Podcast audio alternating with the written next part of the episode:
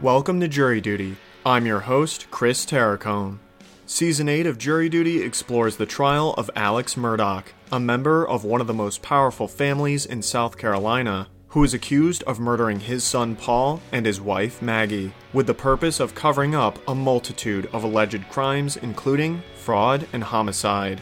In our last episode, we continued our review of the testimony of gunshot forensics expert Megan Fletcher. In this installment, we conclude our look at Ms. Fletcher's testimony and begin our review of the testimony of Annette Griswold, who worked as a paralegal at Alex Murdaugh's former law firm. That's all coming up right after the break. Everyone knows therapy is great for solving problems, but getting therapy has its own problems too, like finding the right therapist, fitting into their schedule, and of course, the cost. Well, BetterHelp can solve those problems. It's totally online and built around your schedule. It's surprisingly affordable too. Connect with a credentialed therapist by phone, video, or online chat, all from the comfort of your home. Visit betterhelp.com to learn more and save 10% on your first month. That's BetterHelp H E L P.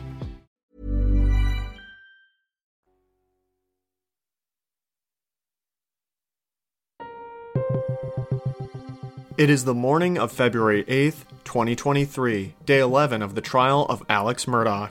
As we concluded our last episode, defense attorney Jim Griffin confirmed with forensics expert Megan Fletcher that it was possible the gunshot residue, or GSR, found on the seatbelt of Alex Murdaugh's vehicle could have been left there any number of years prior, as GSR lasts on a surface forever unless it is purposefully removed.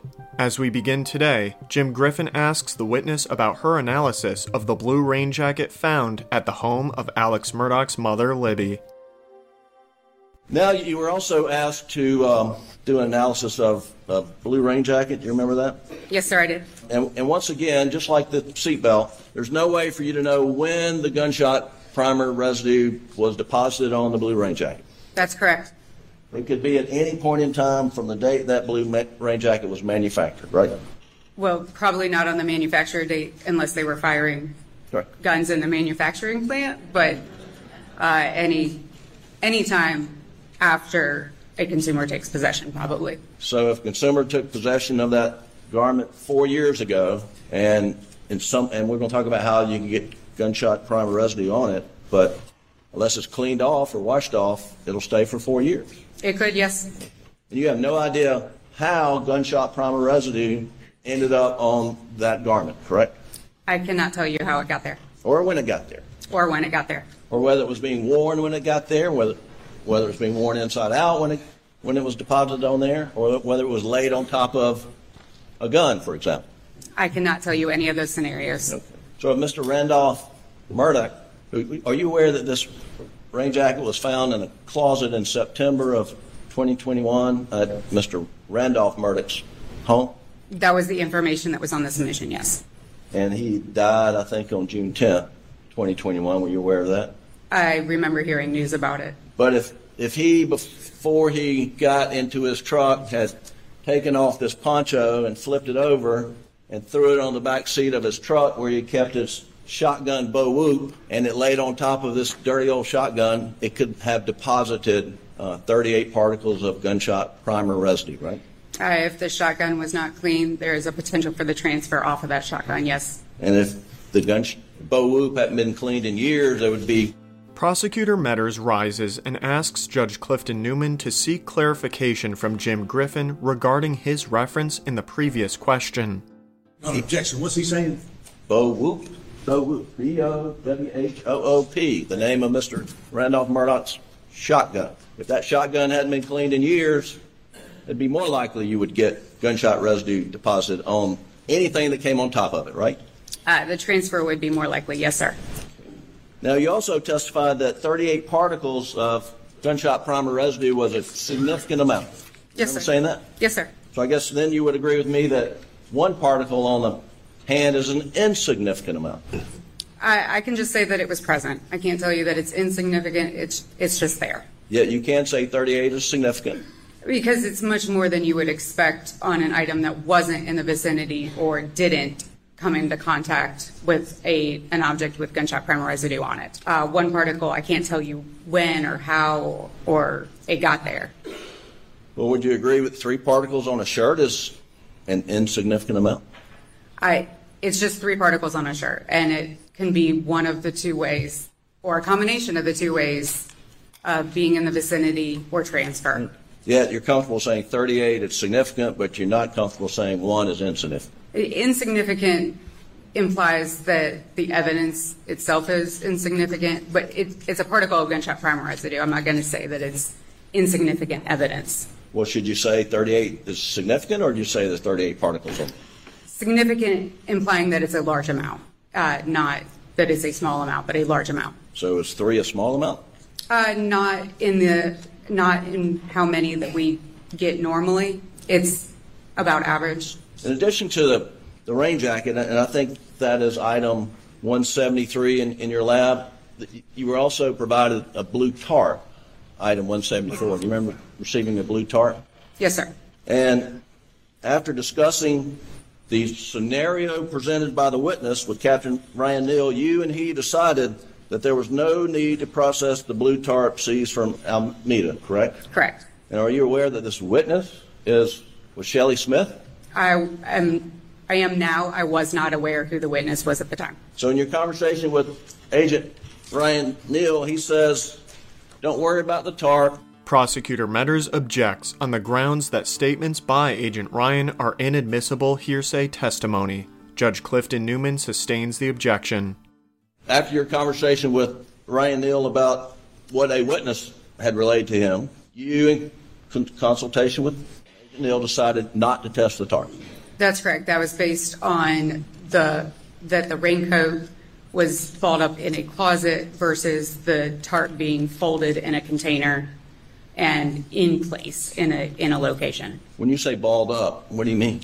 I I wasn't there, so I don't know, but that was the information. It was haphazardly placed in the bottom of the closet. Okay. If it had been folded and placed on top of some other items in the closet, would that have made a difference to you? I'm not sure. That would have had to have been a discussion Hey. between the agents and my management. Have, have you seen all the photos of the search warrant where the where it was found and how it was folded or not folded, balled or not balled? I've seen one photo. The one that's in evidence here. I'm not sure. You were informed that, that from Agent Neal that you documented that the supposition was that the firearm was in contact with the rain jacket. They were trying to determine, I think, whether a firearm was in contact with a, the rain jacket, and that was a possibility given my results. So, do you remember what you did with the blue tar?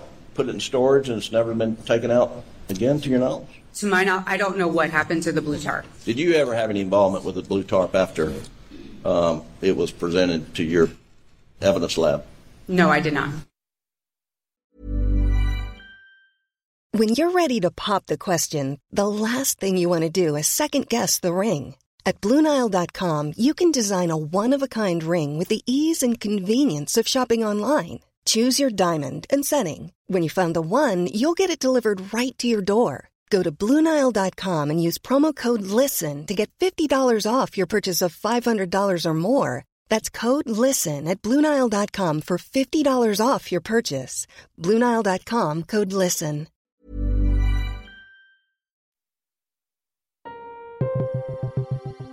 Defense attorney Jim Griffin continues his cross examination of Megan Fletcher, asking her about whether or not fingerprint evidence was found on the blue rain jacket.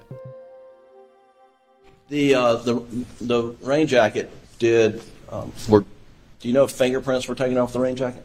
I don't know of any other uh, analyses performed on the rain jacket. Would, would you have been able to, to tell if there had been lifts for fingerprints when it came to you?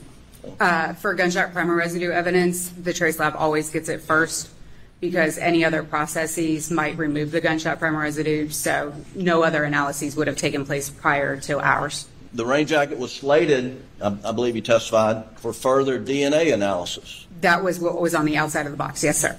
And because of that, you and um, Agent Jamie Hall wore uh, gloves and a, and a gown and a mask, right?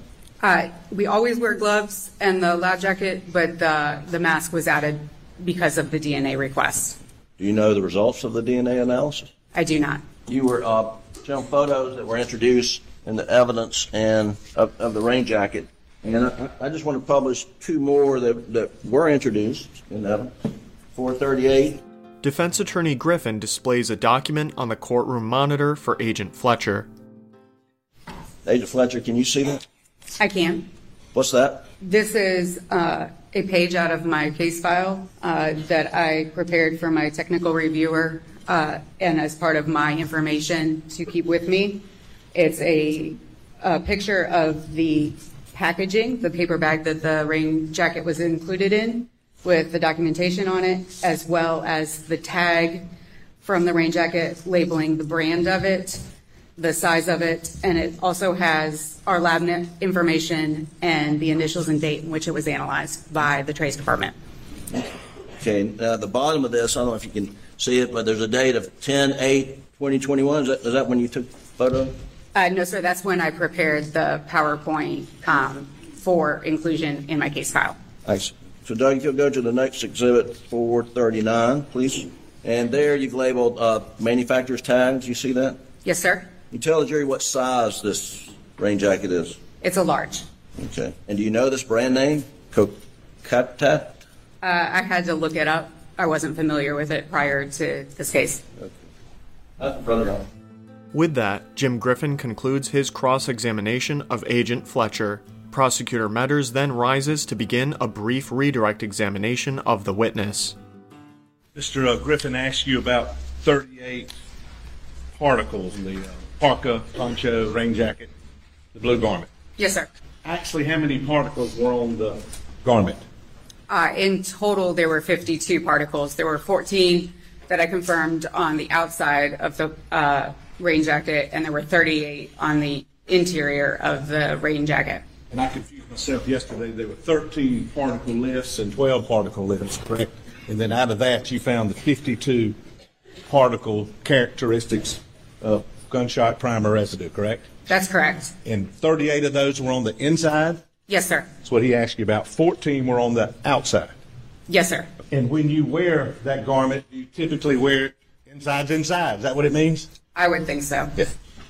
And, and, and, and he asked you, is it a possibility that a firearm come in contact with the rain jacket? And you said it's possible, it's really possible, isn't it? I mean, those numbers are unusual, aren't they? 38. Uh, for the interior of a garment, I would think that they were unusual, yes. And that's common sense, isn't it? Jim Griffin objects on the grounds that the prosecution's question is leading. Judge Newman sustains the objection, and John Meadors rephrases the question. How do you describe that in your world, everyday living, and in your examining it? How do you describe those particles inside of a garment that you're supposed to wear with the outside outside? Well, typically, people wear their clothing right side out, and so if they're in the vicinity to the discharge of a shooting, that's where the particles are going to land. On the outside? Yes, sir. And Mr. Griffin asked you about, I think, a hypothetical if, if Scranton's uh, father's gun had laid on it and it was in a truck, with the 38 particles inside of the rain jacket be consistent with a recently fired firearm being contained inside? It could be, yes. With a recently fired firearm being carried inside of that rain jacket? Just inside the rain jacket, I don't know that it matters if you're carrying it. Okay, right. You're, you're very technical and precise. Okay. But if you were carrying it and you had a gun inside that rain jacket that had recently been fired, uh, and you were taking it somewhere to hide it or transport it, would the 38 particles inside inside the rain jacket be consistent with transfer from a recently fired firearm? That is a possibility, yes, sir. And again, how did you describe those 38 particles in your world? I, they're unusual because they're on the interior of a garment, and it, Go ahead. and it is a large number.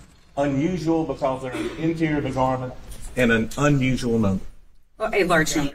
Jim Griffin objects to Prosecutor Meadors leading the witness. Meadors rephrases the question and concludes his redirect by saying, quote, The last answer for the record was a large number, unquote. The last answer for the record was a large number. Jim Griffin rises for a brief recross. very, very briefly, um, Agent Fletcher, what, what I gather, there's just a whole lot of possibilities of what could have happened, right? That's correct. The only thing you can tell us is what you saw under a microscope. Yes, sir. You can't tell the jury how it got there, right? That's correct. Or when it got there. That's correct. And, um, okay, and I forgot to ask one, one further question. A rimfire gun, does it produce gunshot primer residue? Rimfire ammunition does produce gunshot primer residue. Some don't produce the traditional lead, barium, and antimony. Others do. Um, it just depends on what type of ammunition is used. All right, thank you. With that, Megan Fletcher is excused from the witness stand. The state next calls Annette Griswold. Ms. Griswold has shoulder length brown hair parted in the center. She wears a beige blouse and a gold medallion hangs from her neck. Creighton Waters handles the questioning for the prosecution. He first asks Ms. Griswold to offer the jury a bit of biographical information about herself. She testifies that she grew up in Hampton, South Carolina, and that she started working as a paralegal for Alex Murdaugh at the defendant's former law firm, Peters Murdaugh, Parker, Eltzroth, and Detrick, or PMPED, in July of 2012. And the entirety of the time that you were there up until the time that he was no longer a partner in that firm, is that who you worked for? That's correct. So how long was that? That was a little over nine years. Were you the uh, only staff member that he had that was assigned to him? No, we have, um, there's two of us that worked for Ellick. Um, I'd been with him, like I said, the nine years. And then the other secretary was Christy Gerald, and she had been with him about almost double of what I'd been there. Quickly describe for me sort of the division of labor between you and Christy Gerald, please. I was hired to handle more of the larger cases that Ellick had, you know, where it's litigation law and so it's personal injury for the most part, workers' comp, medical malpractice, premises liability, product liability, wrongful death, trucking cases. And so he wanted me to take over those bigger cases and handle those. And then Christy did more of the day to day stuff and the smaller files. Still just as important, but just smaller files than the larger ones. You had the more complex stuff, I did. the bigger cases? Yes, sir. Just quickly, uh, how was uh, the defendant um, as a boss and a lawyer? Uh, just, just what were his typical work habits, and what was he like in the office? extremely intelligent when it comes to the law. Um, I respected and admired that in him greatly. He didn't keep normal hours. Um, he liked to float in later in the late morning time or early afternoon. We always had a running joke. We knew that he might not be there all day, but he would always show up right before five o'clock when we were ready to leave. So um, just you know kept unset hours. Pretty. Um, I sometimes call referred to Alec as a Tasmanian devil because when he walked in, no matter what you were doing, you were started spinning because he was just coming through and you know shouting everybody's name and ready to get work done when he was walking in the door. So it was like it was kind of confusing. Let me ask you just a little bit. Uh, the jury's heard some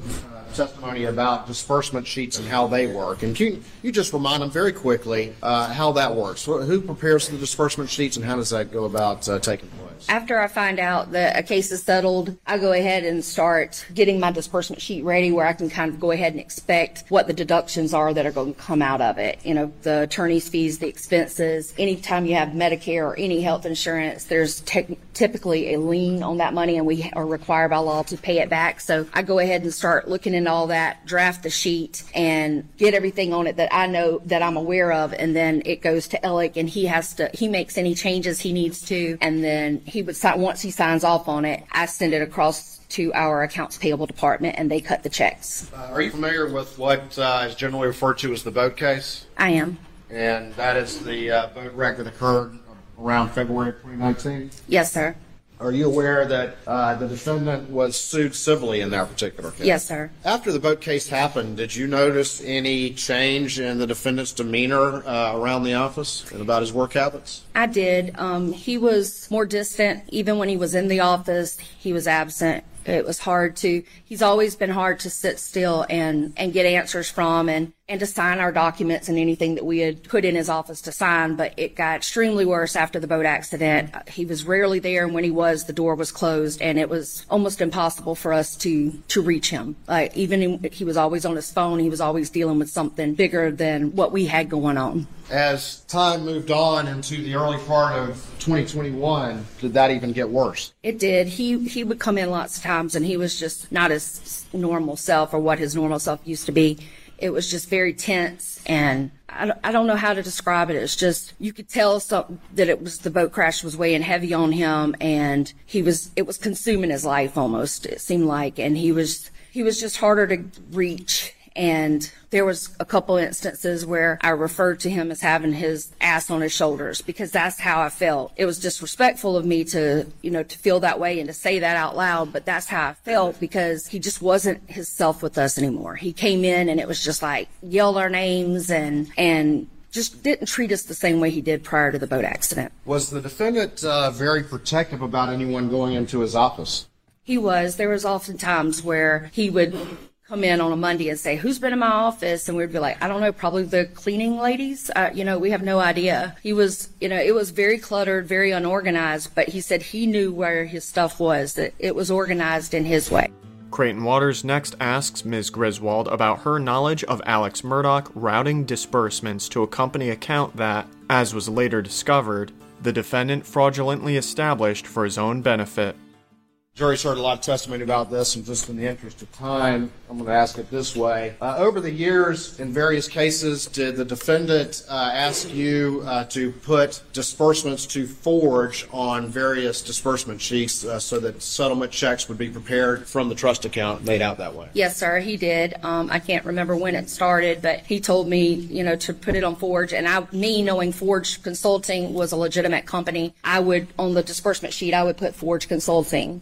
And he would say, no, it's not Forge Consulting. If I wanted to, to be Forge Consulting, I would have told you Forge Consulting. I want it to be Forge. And I was like, well, I don't understand. Isn't the name of the company Forge Consulting? And he told me that to, he described it to me. He said, think of it like Forge Consulting is the large company and Forge is a kind of under that umbrella of it. So he said, Forge Consulting is the big name. And then you have all different things they do, including Forge, which is more like a savings account than a trust. So he would actually get you to change it from Forge Consulting to just Forge. Correct. Even when the across the street at the accounts payable department, they would write the check out to Forge Consulting. I would lots of times I would have to reach out to them and say, "Hey, you you wrote this to Forge Consulting. It, he says it needs to be forged."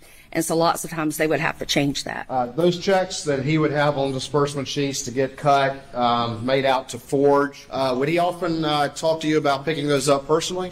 Yes, I would ask him if I could go ahead and mail it to um, Michael Gunn at Forge Consulting because he was our contact. And um, he would say, no, you know what? I'm seeing Gunn this weekend. Uh, we're, we're, he's coming out to the farm or we're going to meet halfway tonight and have dinner. He always said that he was going to hand deliver it. So I even got to where I would make file notes in my files. Alec took check to hand deliver because I was so worried that he was going to lose these checks because he was, you know, a little aloof sometimes and, you know, would leave keys in his vehicle, would lose, misplace a few things. And so I was so worried that these checks were going to get lost and then we would have to do a stop payment and reissue the check. So I started making notes where I would remember that I didn't mail it, that it was actually hand delivered. Well, hand delivered at least from who was telling you it was going to be. That's correct. Yes. Who was saying that? Alec was. And with that, we bring to a close this episode of Jury Duty The Trial of Alex Murdaugh. Please join us on our next installment as we continue our review of the testimony of Alex Murdaugh's former paralegal, Annette Griswold. Also, check out the Crime Story Podcast Night Raid, wherever you get your podcasts. And if you would like to listen to these episodes early and ad free, head over to our Jury Duty Crime Story Patreon page. Hey, it's Danny Pellegrino from Everything Iconic. Ready to upgrade your style game without blowing your budget?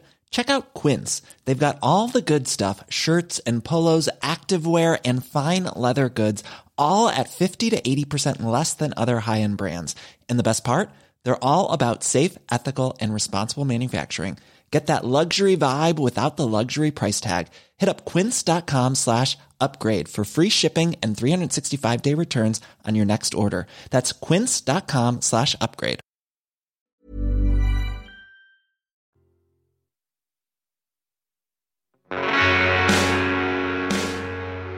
You can find more information about this trial on our Jury Duty Crime Story Patreon page or at crimestory.com. Jury Duty is created and produced by Kary Antholis. It was co produced, written, and edited by yours truly, Chris Terracone. Music for this episode was provided by Strike Audio. Trial audio is courtesy of Law and Crime Networks. Thank you for joining us, and we hope you will come back for the next episode of Jury Duty.